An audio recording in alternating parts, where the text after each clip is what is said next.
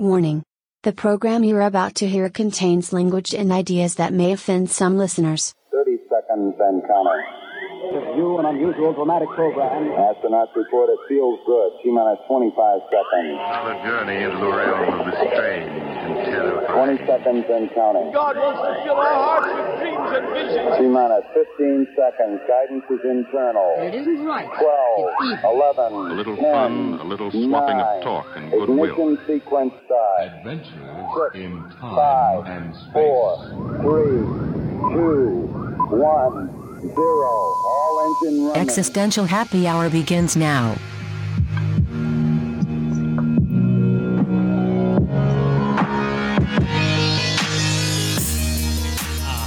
You could say whatever you want because I'm going to edit it later. And so we don't have to try to be 100% profound the entire hour. Uh, although I know that you're very good at talking. So um, I have no doubt. Anyways, so I'm going to start now. Okay. Welcome, welcome to Existential Happy Hour. I'm talking to Melissa Green today.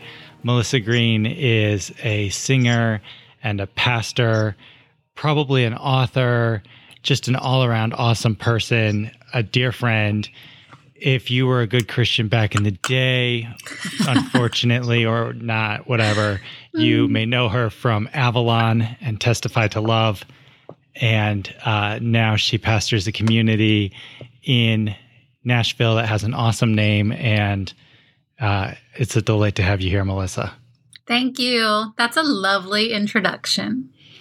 I actually realized that I had not prepared an introduction because I was just like, yeah, it's going to be me and Melissa talking. And then I pulled a Michael Scott and started the sentence and figured it out along the way. but the name of your community slipped my mind. Imaginarium. Imaginarium. I always imagine that it's low key kind of a circus, and maybe you might wear like tails and a top hat. like, welcome to Melissa Green's Marvelous Imaginarium. Oh my gosh, that sounds amazing. It's not quite like that, but I have been known to wear tails before. Absolutely. This is not surprising news at all.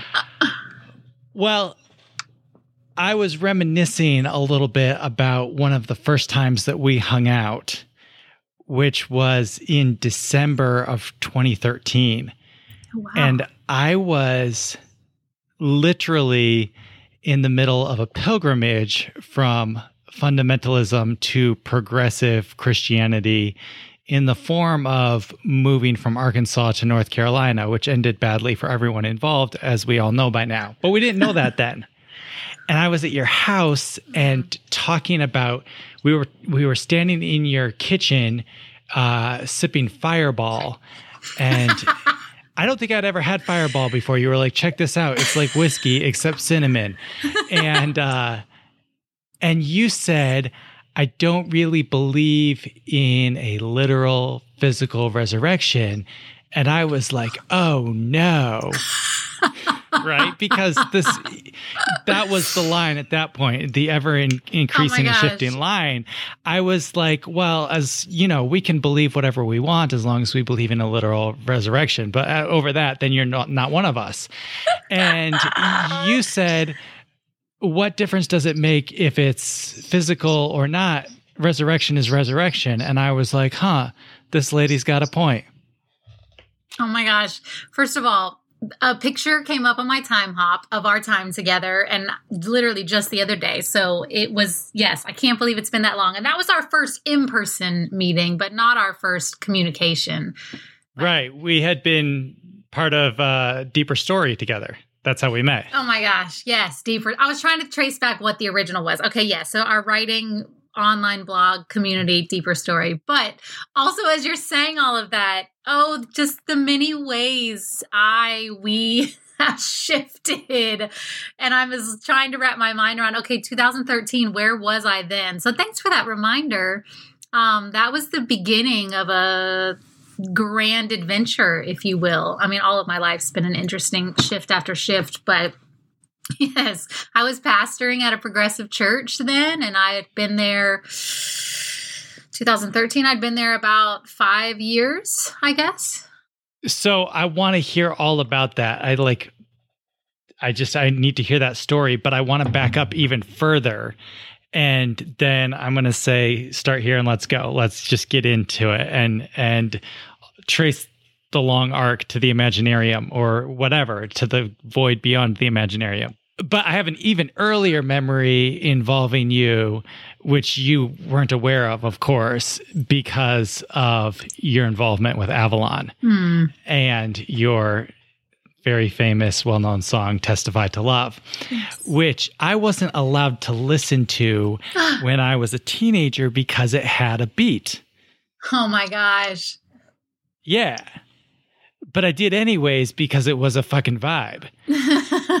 And I was like, how mad can God be at me for listening to a song that makes me feel so good about Jesus, hmm. even if it does have a beat, which means that the devil is using you to trick us into wanting to have sex and hate our parents? I have I have so many levels of memories of don'ts in my life, but don't listen to music with a beat was not one of them. And so I cannot say I was as repressed as you.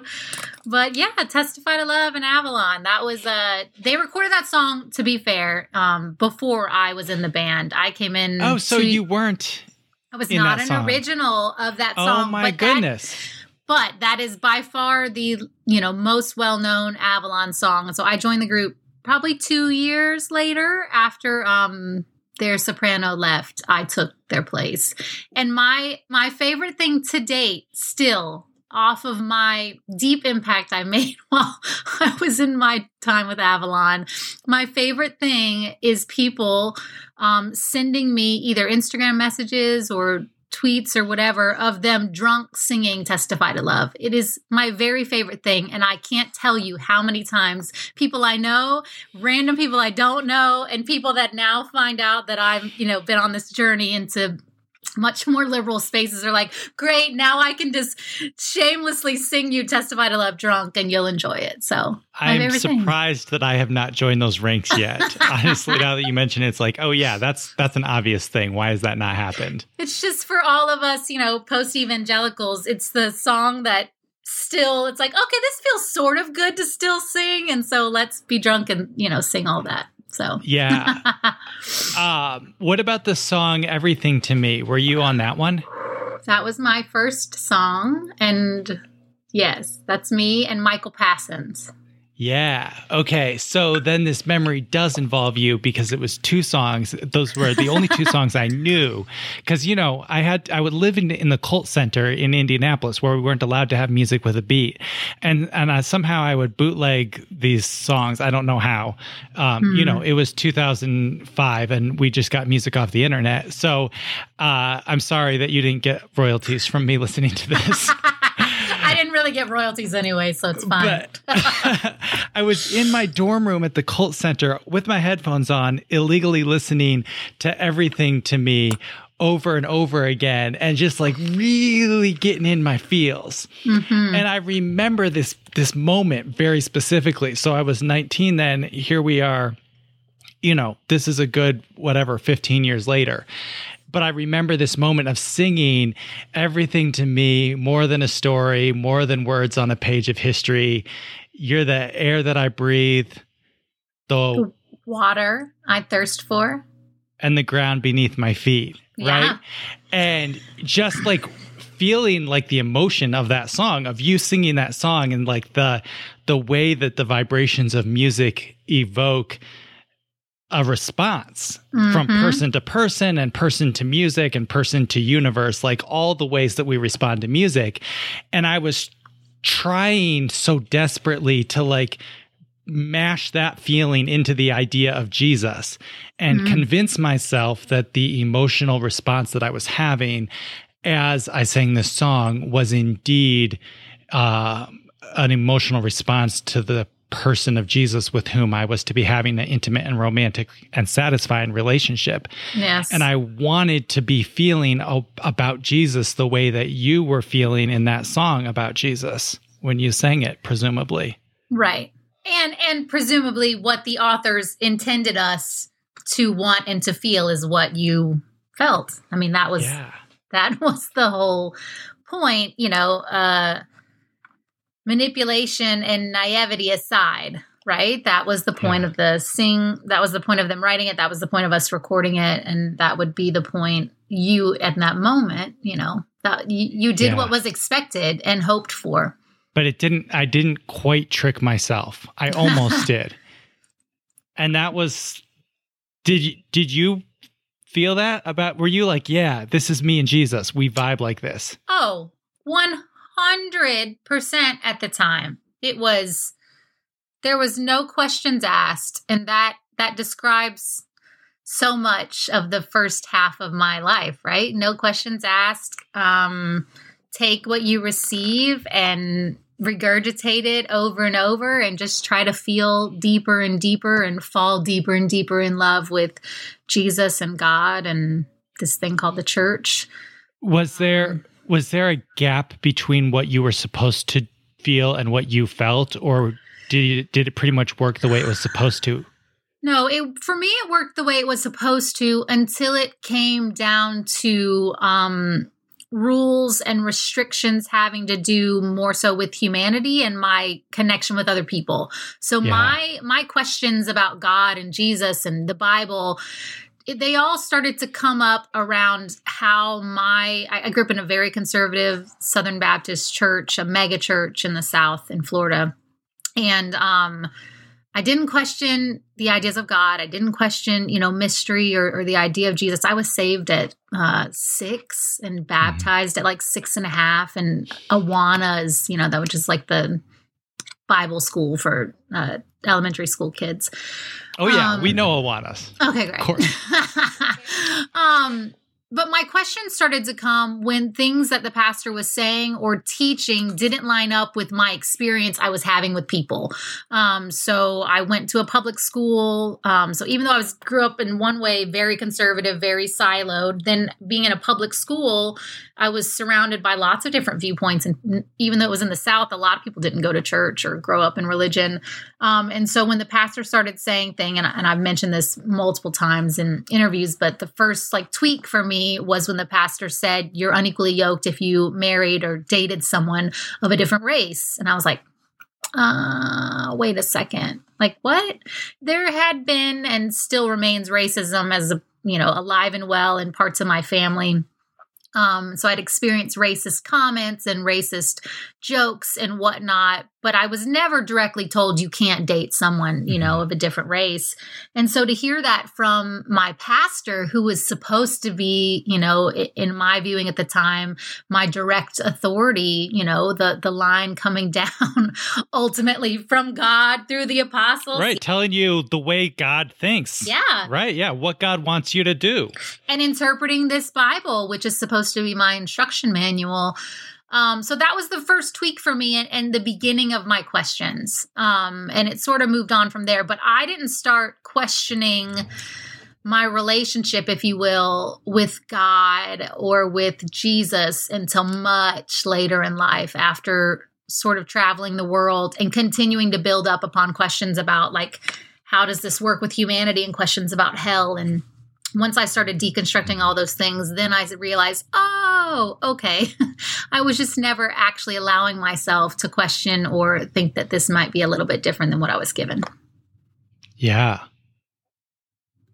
So that that experience of like the ethical or the empathetic uh dissonance between what you were supposed to do and what felt like the good human loving thing to do that was kind of the first crack for you Yeah, yeah, yeah, yeah. It came down to ethics. Um, I was another example is I was singing. This was probably this is right after college. Um, I toured in a singing group called Truth, and we like traveled the world.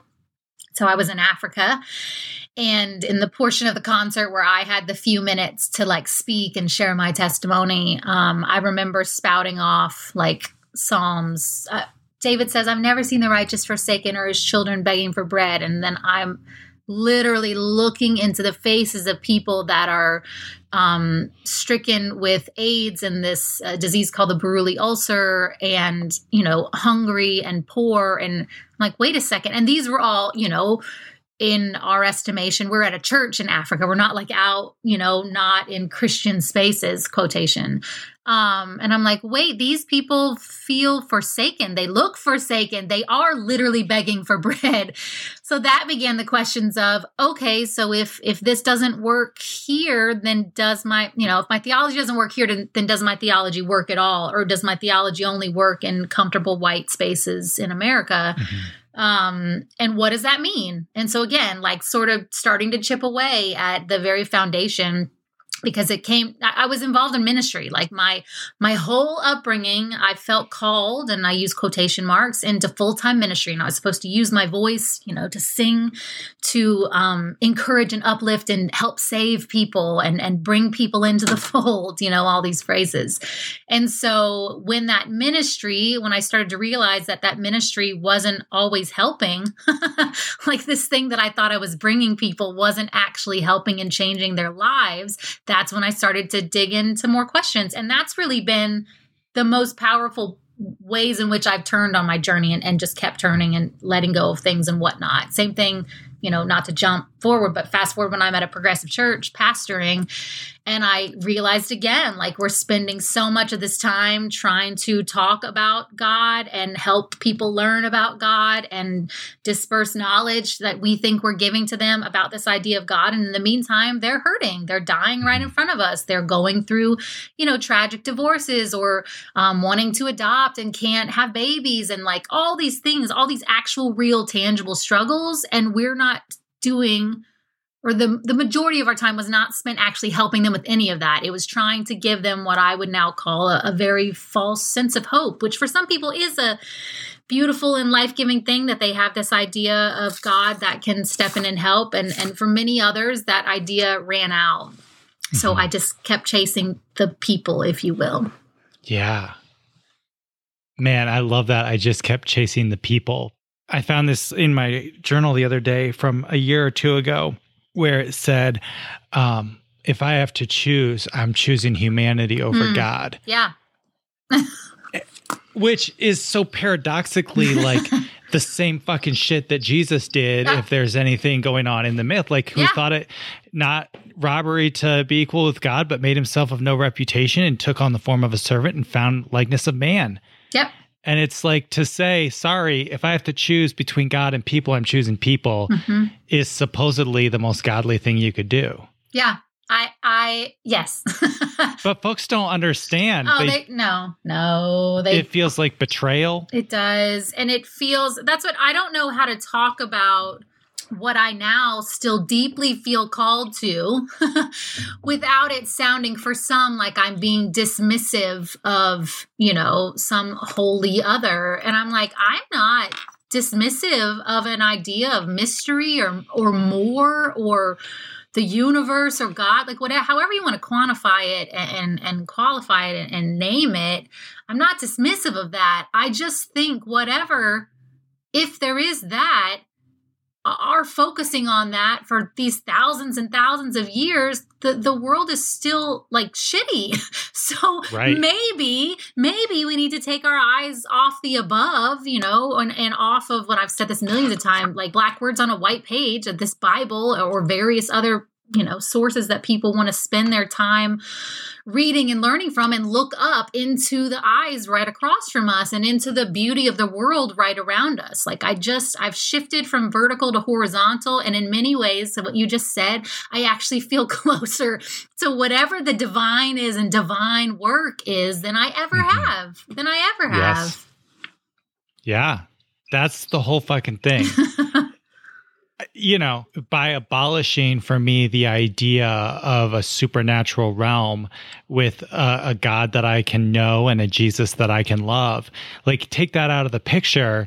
And when I hear a song and feel that emotional reaction, I can just interact with that experience as it is instead of trying to play the game of jamming that into my construct mm. where it doesn't actually work. Yeah. And, you know, there's this line that is the title of Chet Raymo's book. Uh, Chet Raymo's a religious naturalist, and his book is called "When God Is Gone, Everything Is Holy." Mm. And it's this idea, like you said, like stop looking vertical and look horizontal, and and for me it's like stop believing in god and just believe in the world and existence as fleeting and chaotic as that is and suddenly there's space to experience the mystery when you can actually experience the mystery on its terms instead of the terms of the fucking bible which doesn't Yeah. match up with with my lived experience Right.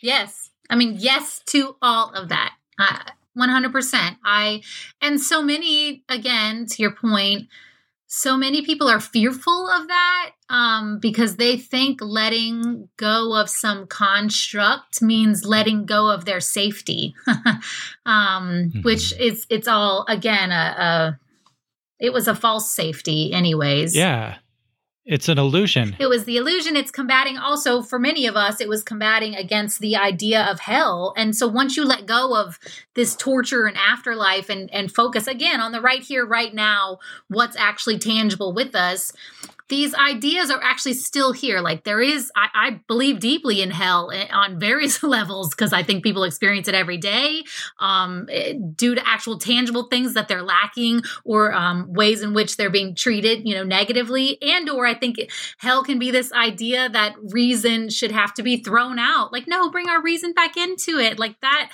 That to me is heavenly if there's anything. And then the idea of mystery and beauty. Like I, uh, the best way I can describe so much of my journey, which uh, not everybody lines up with this either, is but to say like I'm post these things. I, I'm post Christian at this point, not dismissive of, but like that's a part of who I am.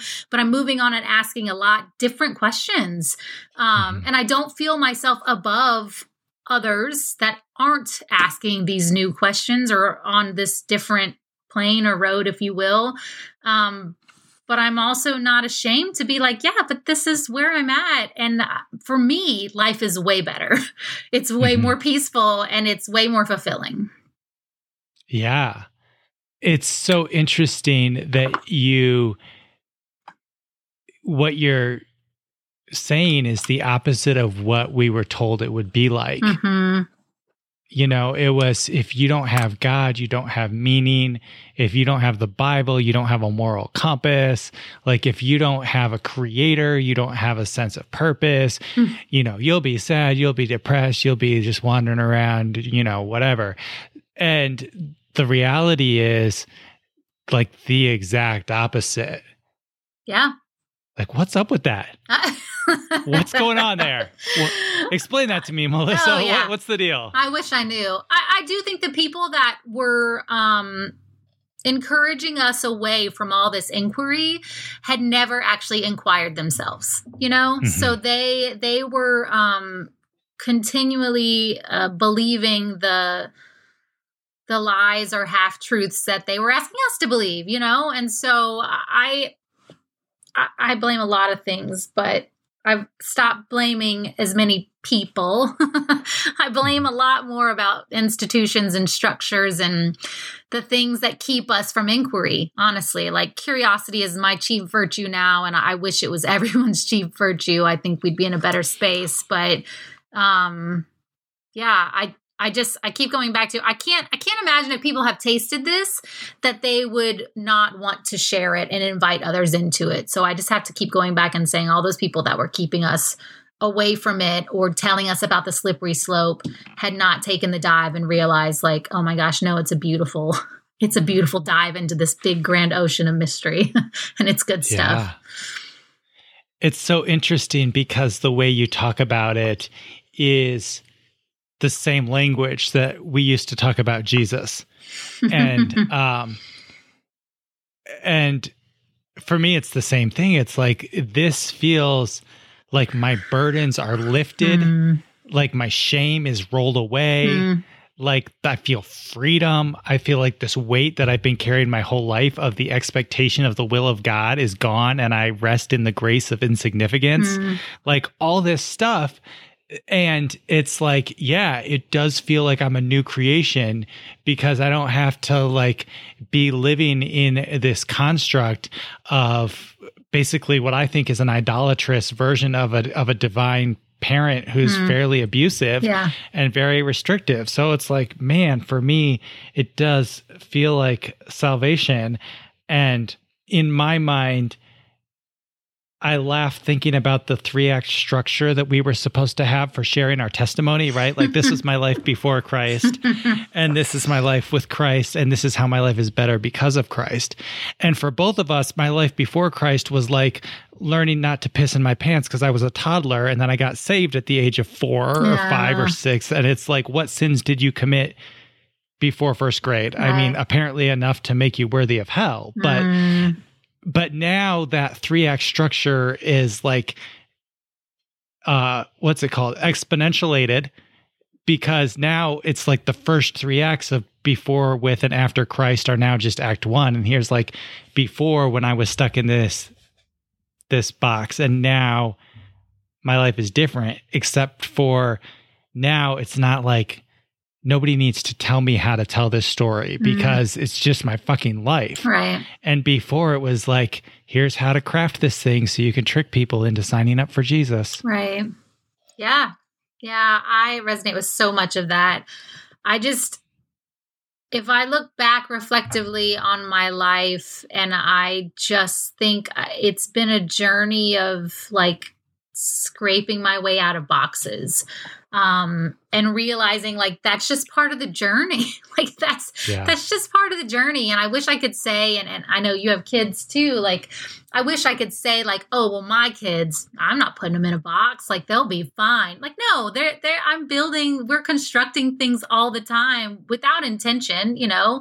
Um and we'll just have to keep growing and moving. And i think the beauty is to know that we can keep becoming every one of us. Like that there's no landing spot to finally be like, oh, I'm finally here. I finally arrived. I finally have all the information. So now let me just turn around and, you know, tell everybody what I've found. Like, no, I think it's a continual, like, oh, yeah, I'm building boxes. I'm trying to remember that I need to keep windows. And if I don't remember, life will come at me and something's going to help me tear down those boxes, you know, for good or for tragedy. That often, you know, that's what helps us Mhm. change. But how do we just continue to tell ourselves and each other, like, hey, you're going to keep growing, and that's the beautiful thing. You're going to keep discovering, and that's the beautiful thing. Like, Yeah. that that's also you know so many of our i think current problems with what's happening in america.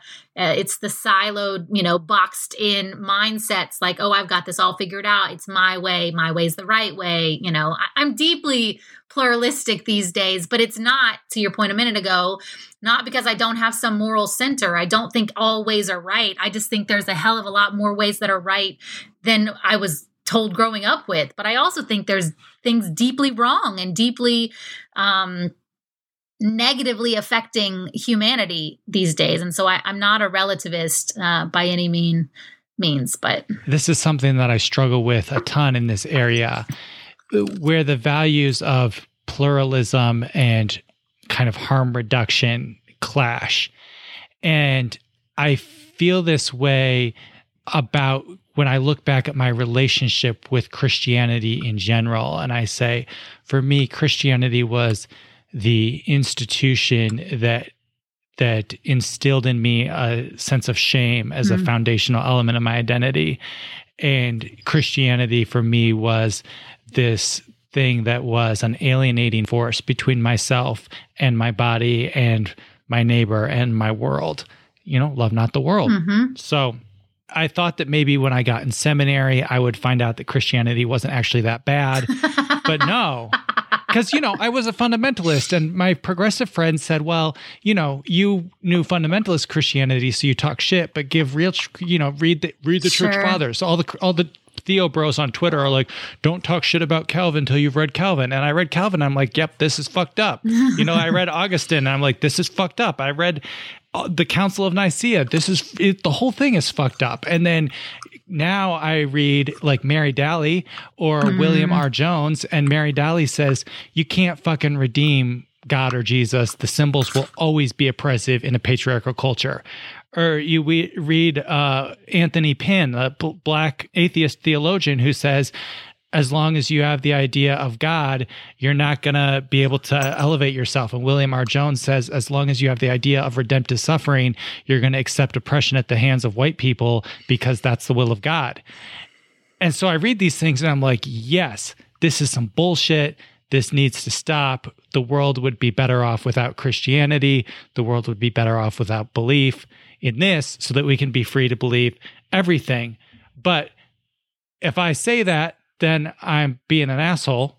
And I don't want to be an asshole because I, I look, on the other hand, at people who love Jesus and are very obviously good souls Yeah. and doing good work. And and you look at obviously the non-white American evangelical church. Look at the church in the global south and look at the way that that the LGBTQ community is queering Christianity as a way of reclaiming that and look at these people who are motivated to great acts of love by their relationship with the universal Christ.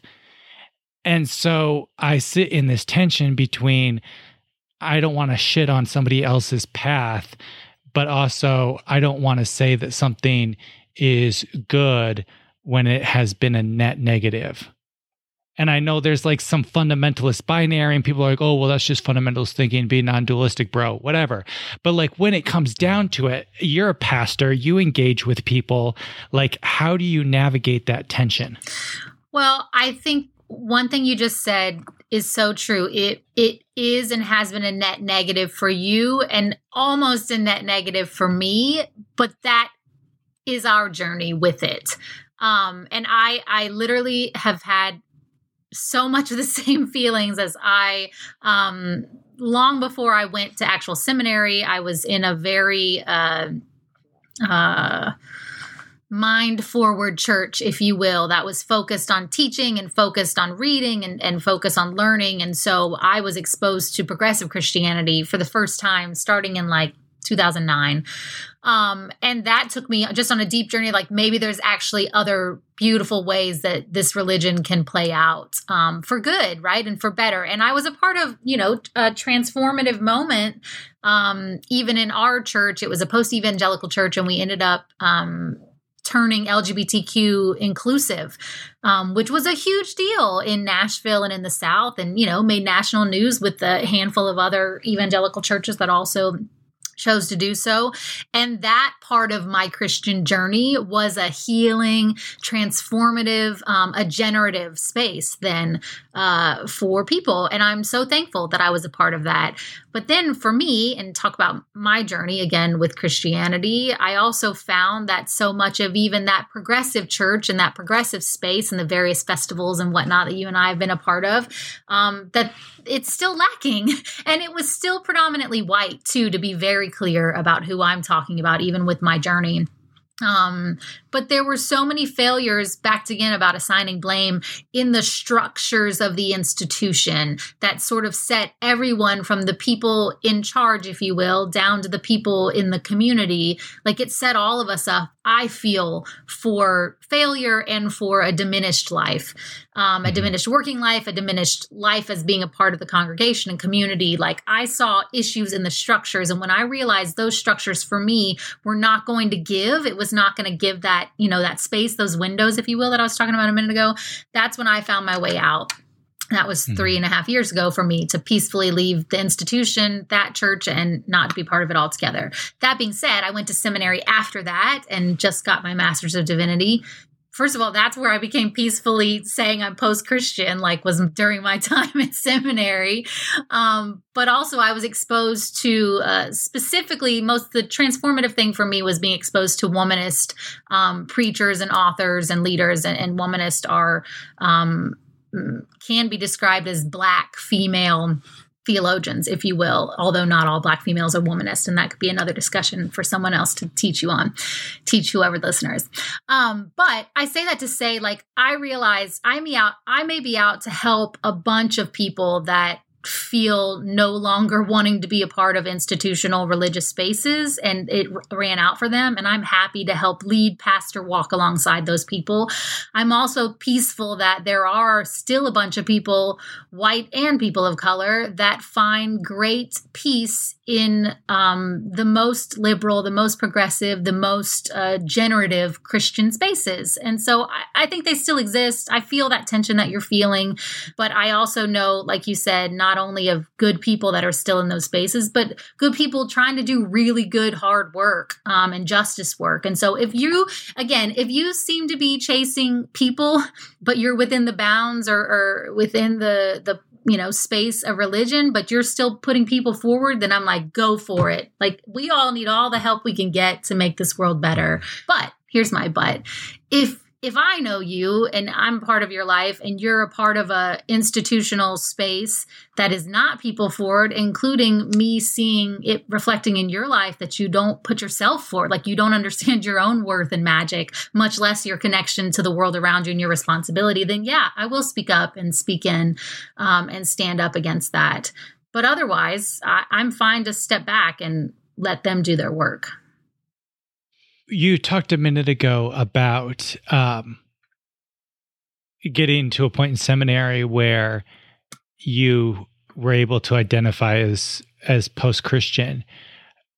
Was there a a moment where you and Jesus broke up? like what happened to that relationship that you that you had or that feeling of relationship that you had? How did that end?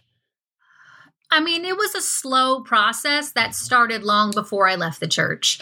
Um, and I think it was the more I continued to learn over the years about this Bible, which ultimately, no matter how I, you know, professed my faith, for me, the, the faith I was given as a young child that continued with me into early adulthood was ultimately Bible first, before God, before Jesus, you know, before anything else. It was ultimately. Well, I mean, how could you know God or Jesus except through the Bible?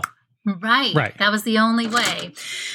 So once I started then disentangling the truths I had been taught and believed about this book and realizing much more that it's a, you know, a library of stories and that uh, there was some historicity in it and, and a lot of not a lot of fiction, some of that fiction being, you know, what I could consider wisdom literature that could try to teach us things and others in it that are just sad um, toxic stories that we reiterate, and it's not helping anybody to reiterate these things. Um, once I learned, like, so much of the Jewish faith is about doing midrash with these stories and and using your imagination and pulling out what you will or adding to it or you know taking away from it. Just once I felt all that room right with this book, um, then that gave way to okay let me then renegotiate where i have and why i have my views i do about jesus and about god and then about humanity. And so it was just a slow letting go of all those previous notions. And honestly the idea that again i'm back to the idea that my whole christian journey was fed to me that my my life my focus my uh my work, it all needed to be about worshiping and giving my life to a God and therefore spending time talking to that God, spending that time studying about, you know, Jesus and his life and his work, but not a lot of focus. You know, my work then in turn was helping other people to do that very thing, not necessarily helping people right. to understand their own worth and and you know, the work that we need to do to help humanity and the world and the natural world. So, anyways, it just it was a slow breakup, if you will, and it's I don't even consider it a breakup because I feel like the person on the other end never did anything to dishonor me. I think the person of Jesus that I know in in the, some of the stories that I've read seemed like a pretty amazing badass dude, you know, 2000 years ago. And so I don't think he's been trying to me for 2000 years. I think he did his work and the work that he did in the world continues to reverberate and the energy is connected to all of us and in that ways I feel connected to this story and this person of Jesus, but in other ways I just feel like hey, it's time to again put as much focus again on people across the table from me, across the screen from me, as I did into this book, this person, and this idea of God. Which so obviously and ironically was Jesus's fucking premise. Right, right. In as much as you've done to the least of these, you've done to me. Again, I am open to lots of discussion about who Jesus was and, and what he did and how that now affects us. I just I don't spend a lot of time thinking about it anymore. Yeah. Just because I feel like my plate is full with again trying to either unlearn or learn new things about Yeah. You know humanity and and even spirituality and the ways in which there's there's a you know a thousand a million different ways that people have tried to tap into the divine that in ways that have been generative for them. And i'm very interested in learning those ways and and not trying to appropriate them but just being you know delighted to figure out how other people have tried to tap into like the mystery of the world I feel like that's a lot to take on. I feel like just the justice, the arena of justice that is needed on our own soil, much less in the rest of the world, is a full plate um, for individuals to take on and to work towards. I just, I just think there's there's more work to be done than to spend time focusing on those things. That's me. It's so interesting. Uh, that we once thought the best way to encounter the divine was to only learn from one source. Oh, yeah. Like, what are the odds that you would guess correctly the right source? Very slim. like, right. if you want to know anything about something, study what everybody has to say about it. Right. Like, learn from the philosophers and learn from the poets and learn from the Buddhists and the, the the Christians and the Greeks and you know the Jewish tradition and all of it. You learn from the margins and and it's so so backwards now to get outside of that and be like, yeah, we really thought that reading a very limited perspective of the world would give us the most accurate way of engaging with the world. And and for so many of us, we've missed out on the world and the beauty of the world during that time and that process. Like I I think the first thing I started to do more so when I started letting go of all of these things was to start like figuring out how to cherish my everyday. Like, how do I start paying attention to just the little everyday things and and being a mother and being a, a, partner and and being outside and just feeling the grass underneath my feet and and I'm I'm huge into nature and and animals speak so clearly to me on various levels of the beauty of mystery and our connection. And so I just, those were the beginning little tweaks. And I thought, gosh, I've spent so much of my life. I'd had an inclination like towards wanting to be more in nature and to spend more time with animals, but I didn't take any of that like it was some serious part of what my life should be about. And now i'm like oh it's all it's all supposed to be part of what my life has been about. And and i miss so mm. much of that. And so that that's the kind of stuff i'm trying to teach my kids now. I've had so much of the same experience of like once i've removed the pressure to please a supernatural entity then i was able to engage much more fully in my actual life because mm. you know we were taught love not the world. This world is not our home. We're just passing through. I'll fly away oh glory right? Mm. and all these things that say the materiality of your actual embodied existence is ultimately meaningless and the only thing that matters is the afterlife you know? And it's so weird because people used to get irritated with me for being a nihilist when I was a teenager. They're like, "Oh, Micah's so cynical. Oh, Micah's a nihilist. Micah says life has no point." Woo, woo, woo. But it's the same shit that they were teaching. Like Nietzsche was mm. right. Christianity mm. in that form makes it. Not, they literally say this life is pointless, couched in the context of there's another life that is the real point. Yeah. But literally, that for me, the experiential reality was like, yeah, this life is pointless if this is the real shit a question that I wanted to ask you is so you got to a point at seminary um, where you were ready to call yourself post Christian. And, you know, you and I met through the progressive Christian scene and mm-hmm. have every time we've, um, you know, run into each other at Wild Goose and stuff, like the progressive Christian was a scene that felt like home for a long time. Mm, uh, yeah. And the people there um, were and still are, are some of the dearest friends. And it was like there was a place to belong, there was a place to make connections, there was places to learn, you know, there was discourse, there was the opportunity for um, you know, speaking, writing, these kind of things. There was like a scene. Did it feel like a loss when you realized that wasn't your home anymore? Or does it is it still your home? Maybe I shouldn't make that assumption. No, no, no. It's not still my home.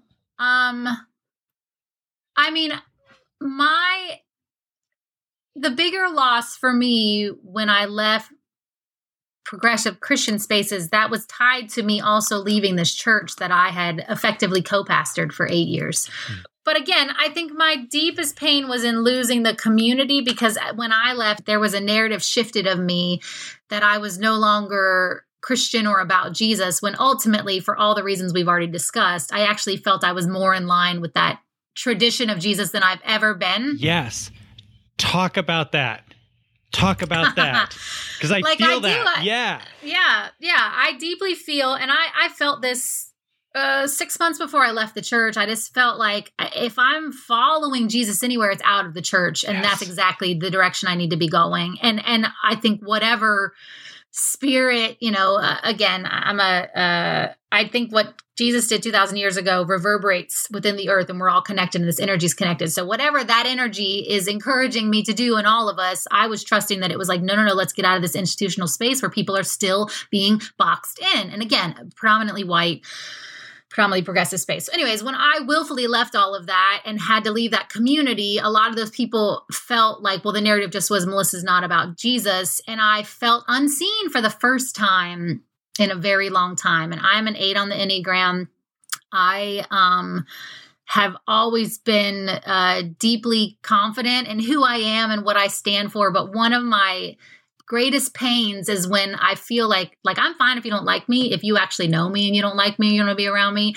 But if you have a view of me that's not actually me and you don't like me, like that hurts me deeper than anything. And so I feel like so many in that church that I left have a view of me that was told and or assumed that is not really me and um that's part of the breakup if you will that is the most painful um when i when i left that home then of that church and really that home that was so nurturing for so long of progressive christianity in the spaces that that's more the thing that pains me Well, it's that line that that I encountered in my mind when you said way back in the day, I don't believe in a little re- resurrection. I'm like, oh, is she one of us or is she one of them? Mm, And I I feel like even though the line is shifted, you know, and the it's always obvious where the line is. For a lot of churches, it's gay inclusion. For a lot of Right. churches, it was hell, as we saw with Rob Bell and John Piper. You know, um, but even for many of our progressive Christians, that line is Jesus, or that line Yeah. is God. And if you say, you know i love the way that you phrased it that you follow jesus out of that institution. You know i the way that i tell the is uh, at the borders of orthodoxy god lets go of my hand and says you must go on without me. But the, the same idea is that there's the same thing that called us to break those small boxes called us to break that bigger box of even progressive christianity or theistic belief or or jesus or whatever. Um but that idea that even the people who were progressive um, or who were our community, when they look at us now, even though they're beyond us them dichotomies, they're still like, oh, Melissa's no longer one of us. She's one of them now. Right. Right. And yes, and I feel that. And to add to that, I also think even people in progressive spaces, because I no longer use the primary resources of the bible and or christian language to help people then i'm all of a sudden in a different box than they're in too. And so it's it's like well we have less in common although we're still doing the same work. And i think that less in common so like then i'm not i don't get the phone calls you know hey come speak at the conference because i'm not using their tool set which is fine you know it- it's fine. I, I get it i think it's funny but i get it I mean, it's also very sad. It's it's funny and it's sad. I think, you know, because it's the same fucking intuition. It's the same spirit reverberating through the earth like you said. But it's not Yeah. the same. It's not like, "Oh yeah, we just believe in the universal Christ." It's like, no, it's like at least for me anyways, like Christ is not the central story of my spirituality in any shape anymore but that doesn't mean that I'm not the same person who was always earnestly and authentically in those spaces as a Christian. You know? right. Yeah. I don't know. I want to say like ideally, oh, we fit in the world and that's it's a big, broad, beautiful space. That can feel really lonely at times too. Yeah, and I think that for me certainly as well as for um, many other folks who are on similar journeys, it can kind of feel like, you know, when we were first started uh, deconstructing evangelicalism and asking questions about hell and asking questions about inerrancy and patriarchy and you know gender and sexuality all this stuff it felt like very very very lonely like mm. in the communities where you were in those questions were not asked and if you asked those questions you weren't one of us and then we may have found some sort of a home in progressive christianity you know we found rachel held evans uh, mm. We found Wild Goose. We found, um, you know, Brian McLaren or Rob Bell or whoever it was. You know, we we go down the paths we go down. Um, we found Richard Rohr, the Universal Christ, and and these ways of um, using the language uh, that had been harmful and using it in in a way that was positive, and a community. Um, and you know, maybe that community was only Twitter or only, you know, mm. hashtag evangelical or whatever, but it was some kind of community.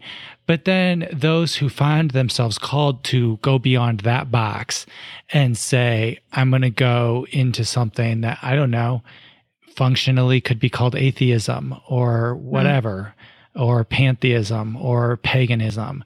Uh, it feels like you were alone as an evangelical and then you found a deconstruction community or an or a post-evangelical community but now you go outside that box and you're you've lost that and you're back in the same place you started saying this is where I feel called to be and my curiosity mm. has led me to this place of authentic spirituality but where do people like me gather like what rituals do we do? Where's our fucking conferences? Like what music mm. do we mm. listen to? There's like where's the and we have we can build all that from scratch which is super fun but also very lonely. So okay oh two things. I have two different tracks. So i, I want to talk about first gosh i'm just wondering micah if maybe we were fed this lie that feeling at home. Like I felt at home as a part of my Christian church community, but it was also a very exclusive group and it fed into the idea of us versus them, like whether I wanted to or not.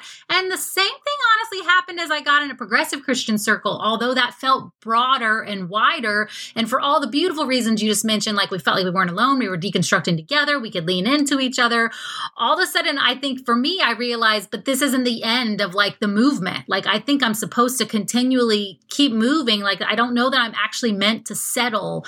And I think I feel that now more than ever. And so maybe it's less of we're supposed to settle, like, we're supposed to find this group and it be the end and then that's it and we're done and, and like that's the point like maybe it's that we find our groups along the way that keep motivating us to keep moving. And then like so right now i'm like moving to find some new group or or maybe that's maybe i'm just moving and hopefully people will join me in the process. But that idea that home is supposed to be within a group versus understanding home should be like me actually knowing my true self and trusting myself that i'm exactly as i should be and that i will continue to become. And like that's the beautiful thing. I think part of the lies that so many of humanity has been told and we bought into is that our worth, like our value and what I consider our magic. Like the fact that we think we need to get that from any other source, be it a, a God source and or someone else telling us, you know, what we're worth is part of the problem, I think, right now in life, period, across the board.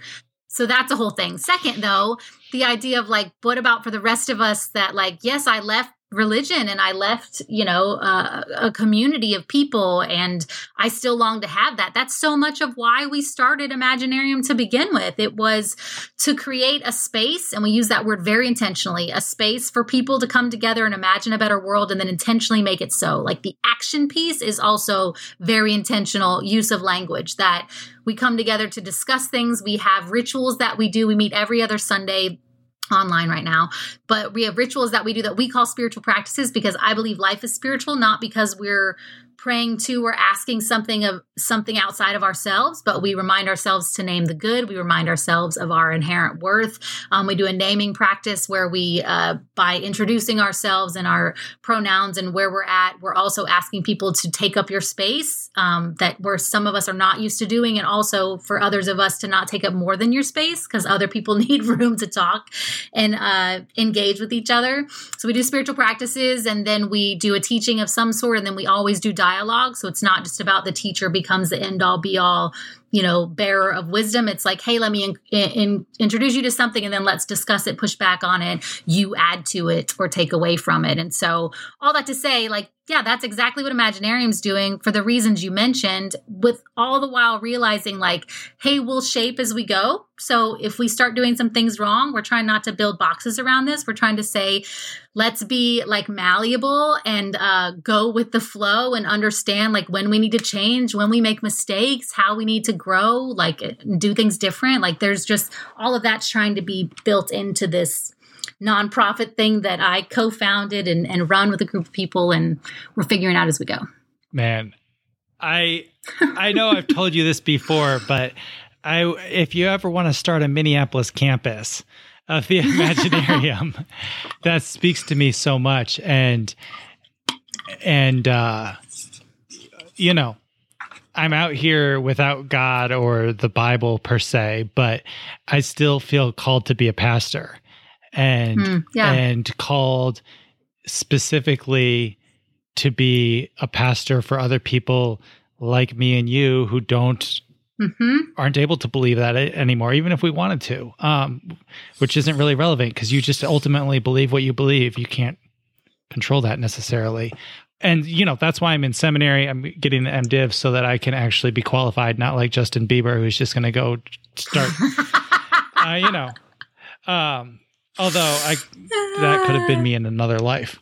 Oh totally. So so i i just am very encouraged by the possibility of community and ritual and learning and dialogue in in a place that's not centered around uh jesus or the bible because you know i would love to to find or create or co-create or uncover a place like that. The problem is i'm an enneagram 7 so i stick with an idea for like a week and a half. So i for sure would need somebody else to run that shit but i would be happy to host the parties That is amazing. Also, um, first of all, I loved your post about saying like you still wanted to pastor, and I said it to you on your Instagram. But I'm so thankful you said that, and I resonate with that so wholeheartedly. In fact, when I think about letting go of tools and language and, and the language I don't use, the words I still feel deeply connected to are spiritual. Because again, I believe life is spiritual and it's meant to be. And that just speaks to our connection and the things that animate us. But to pastoring, like the idea of pastoring and I still call myself a pastor. I'm still ordained. I'm still able to officiate weddings. Um, how I inhabit that word is just the idea that I, I still long to walk alongside people and nurture them and help be a mirror um, for them and a, a sounding board or a listening ear. And I think that's like the best of pastoring. And so I hope you will continue to do that and find ways to do that. And I think you already are doing that online um, to so many and through this podcast. Thank you. I would love you. So you know theology, right? And you're into into Mhm. the world, uh, horizontal spirituality. So I want to take us back to kind of the beginning of this conversation, where um, I told you about singing everything to me and trying to feel some connection to the divine through that. Um, because as I as I thought of those words, I realized how much potential there is for that horizontal spirituality that you were talking about. And so I Mm. was wondering if you could take us to that song, your first first song that you recorded with Avalon, and talk about what those lyrics might mean to you now um, with your understanding of the divine as it is. Mm, this might make me emotional, Micah. Okay, lyrics. Okay, I'm going to try to do this without being disparaging to the writers and or to those that still deeply believe these things. Okay, the lyrics. I grew up in Sunday school. I memorized the golden rule and how Jesus came to set the sinner free. Okay, that's part of my story. That's exactly how I grew up. I knew the story inside out. I could tell you all about the path that led him up to Calvary. So true. But ask me why he loves me, and I don't know what to say problem. this is how I, this is me talking now. Uh, deeply shifted, obviously, away from this idea that one, I have to ask if a benevolent being uh, would love me or why that benevolent being would love me. That's the problem with so much of Christianity right there. Um, and the fact that the response with the writers and how I sang is, I don't know what to say. Like, because I don't see any meaning to myself. I don't understand my inherent worth and magic. Well, thank goodness I now do. Okay, moving on. But I'll never be the same because he changed my life when he became. I will never be the same. That's true. Okay, second verse. We're living in uncertain times. Indeed, very true. And more and more, I find that I'm aware of just how fragile life can be. I believe that. I still believe that very, very much so. I want problem lyric. I want to tell the world I found a love that turned my life around. So, side note, my life was turned around at six. I was saved at six. So, if I'm supposed to be reading and or singing this, like who was I before that I needed to change fully, right? So doesn't make sense. Okay. Moving on to the lyric. They need to know that they can taste and see. 100%. I wish everyone knew and could taste and see the beauty of themselves and the magic of the universe. Okay. Lyric. Now every day I'm praying just to give my heart away. Oh, problem. Um lyric is still I want to live for Jesus so that someone else might see that he is. Okay, though that's the problem again with so much of evangelical white Christianity, speaking specifically to my upbringing. Um, it was about having to tell people again about something outside of themselves and how that something outside of themselves needed to help them and ultimately, I want to be a part of helping people understand the beauty of who they already are. Okay, here's the chorus Everything to me. He's more than a story, more than words on a page of history. He's the air that I breathe, the water I thirst for, and the ground beneath my feet. He's everything, everything to me. So if I take out the first line of the chorus and the last line, the point of saying he's everything to me, which is again is pointing to that notion that we need to be deeply and romantically involved with Jesus, God, you know, one and the same. If I take that out, then I still deeply believe that whoever if we're talking about God and this idea of God, it is more than a story. It's more than words on a page of history. It is the air we breathe. It's something tangible, like literally tangible with us, in front of us, in us, in everything. So, air that I breathe, water I thirst for, ground beneath my feet. I am 100% still sold on all of that in the sense of if you ask me to divine, define God or the universe, it's all of that. It is it is surrounded and in us and the energy between us like it is it is everything moving right now. And and that can still move me. It, it could move you hopefully too. That's my commentary on everything to me by avalon. Thank you. That's that's beautiful. And i think about this now through the lens of um a spirituality of everything. Hmm. Everything to me and i think about this all the time now about about death and what's after death which i think is nothing mm. except for becoming part of everything and i sure. will go to meet you the you that is existence itself mm. i won't be conscious of it so it's not like i'll be thinking about it when it happens but my molecules will go back and my energy will dissolve and yeah. ripple through the universe and i will once again be like I will see that I'm part of everything by having the illusion of separateness dissolved completely with myself when I'm dead. Mm. And it works for me. It just it fucking works that like that the God that I spent my life looking for that was so far away was actually not just metaphorically, but quite literally the ground beneath my feet yeah. and, and the air. And that's all there is. Yeah. And it's I mean, there's not only ground and air, there's also fucking magic. Yeah, yeah, yeah, yeah. But it's all within the world. The world is full of magic. Yep. And it's beautiful. And also, I just have to note what we just did. I, for so long, being a progressive Christian pastor and music pastor for part of that time, would take so much time trying to revamp and refocus Christian lyrics to make sense of my theology and worldview. And I just realized, especially towards the end, like my last six, eight months at the church, I just I was like I can't I can't do this anymore y'all. This is not worth it. Like we just can't sing these songs. Like these songs don't make sense. They may feel good. You may think that they bring up some emotional you know clarity of who God is but ultimately we're feeding ourselves toxic theology. So stop it yeah. Well, same for me with the whole fucking Bible was Oh, like sure. you try to rework it and rework it and rework it, and eventually you're like, maybe the fundamentalists had a point that if you have to go Thomas Jefferson and cut half the shit out for it to not be offensive, like maybe pick a different book. yeah yeah Go read fucking Mary Oliver or you know Alice Walker or what Yeah. you know anything else. yes indeed Um, songs that fucking resonate. Frozen 2. oh into the unknown come on Oh my gosh. Like when she grapples with that question of like everything like I've already had my adventure. I already did the fucking hero's journey once. Like I went and had an ice castle and came back and everyone that I love is here within these walls.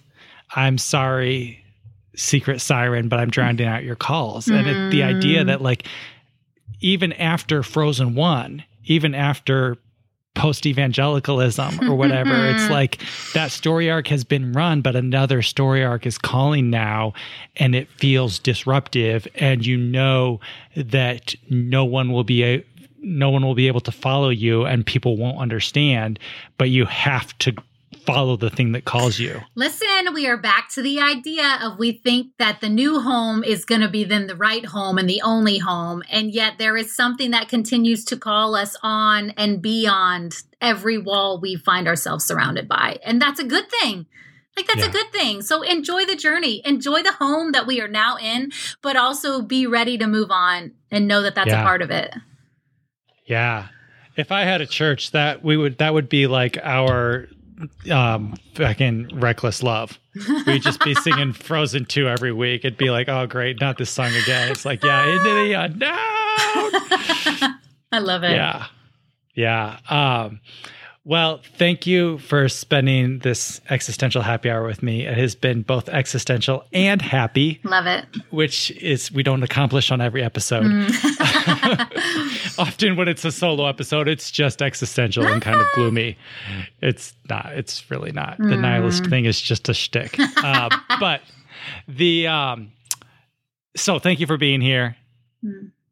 If people want to check out your work or follow you on the internet or in other ways partake of your stream of creativity, what would be the best way for folks to find you? Yeah, I am Melissa Green with an E on all the socials. Um, and then Imaginarium is We Are Imaginarium on all the socials except for Twitter. I think it's Imaginarium Community. Um, we're at imaginarium.life is our website, and you can find, you know, links to the events that we do. Anyone's welcome to join our Zoom online gatherings every other week. And so, yeah, I would love for anybody to come get involved. And or if you have questions for me, um, you can contact me too. Cool. Before you go, I would like to ask um, for a blessing for the astronaut. The astronaut that you see on all the existential happy hour uh, art is a metaphor for the way it often feels to be a person who's following whatever calls into the unknown. And the sense of being adrift and maybe not necessarily tethered to anything. Um, the sense of being very alone, a sense of being very vulnerable and, and aware that you are a fragile, insignificant speck in the vast darkness of of the the world, but also uh, filled with wonder and filled with curiosity and um, just eyes open to take in all the beauty that existence offers us.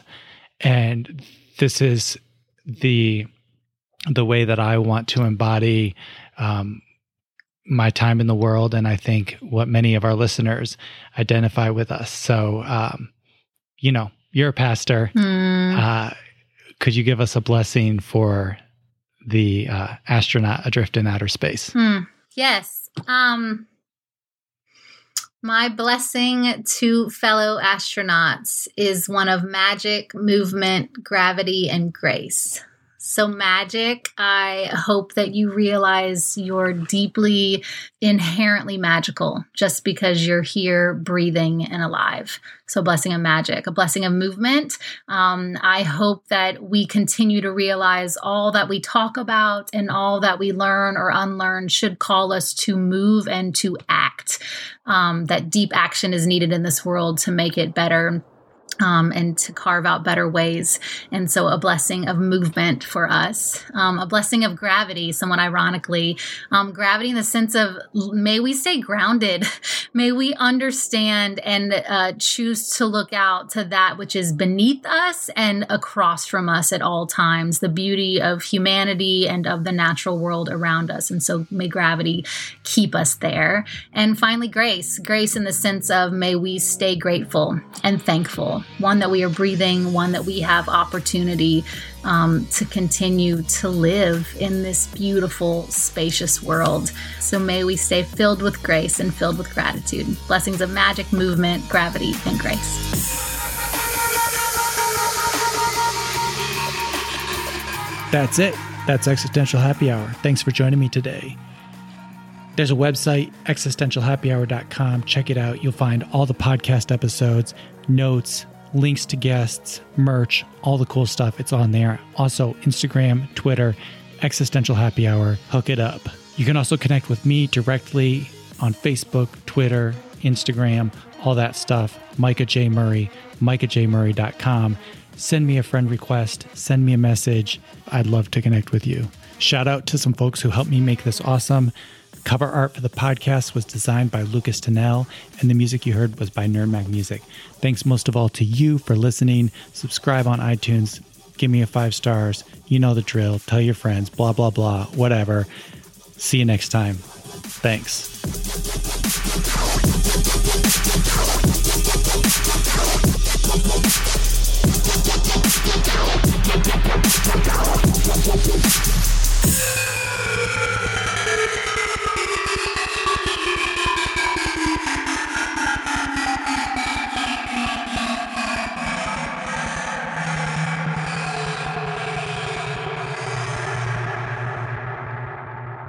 That is the extent. That was so fun, man. It's so good to talk to somebody who like vibes.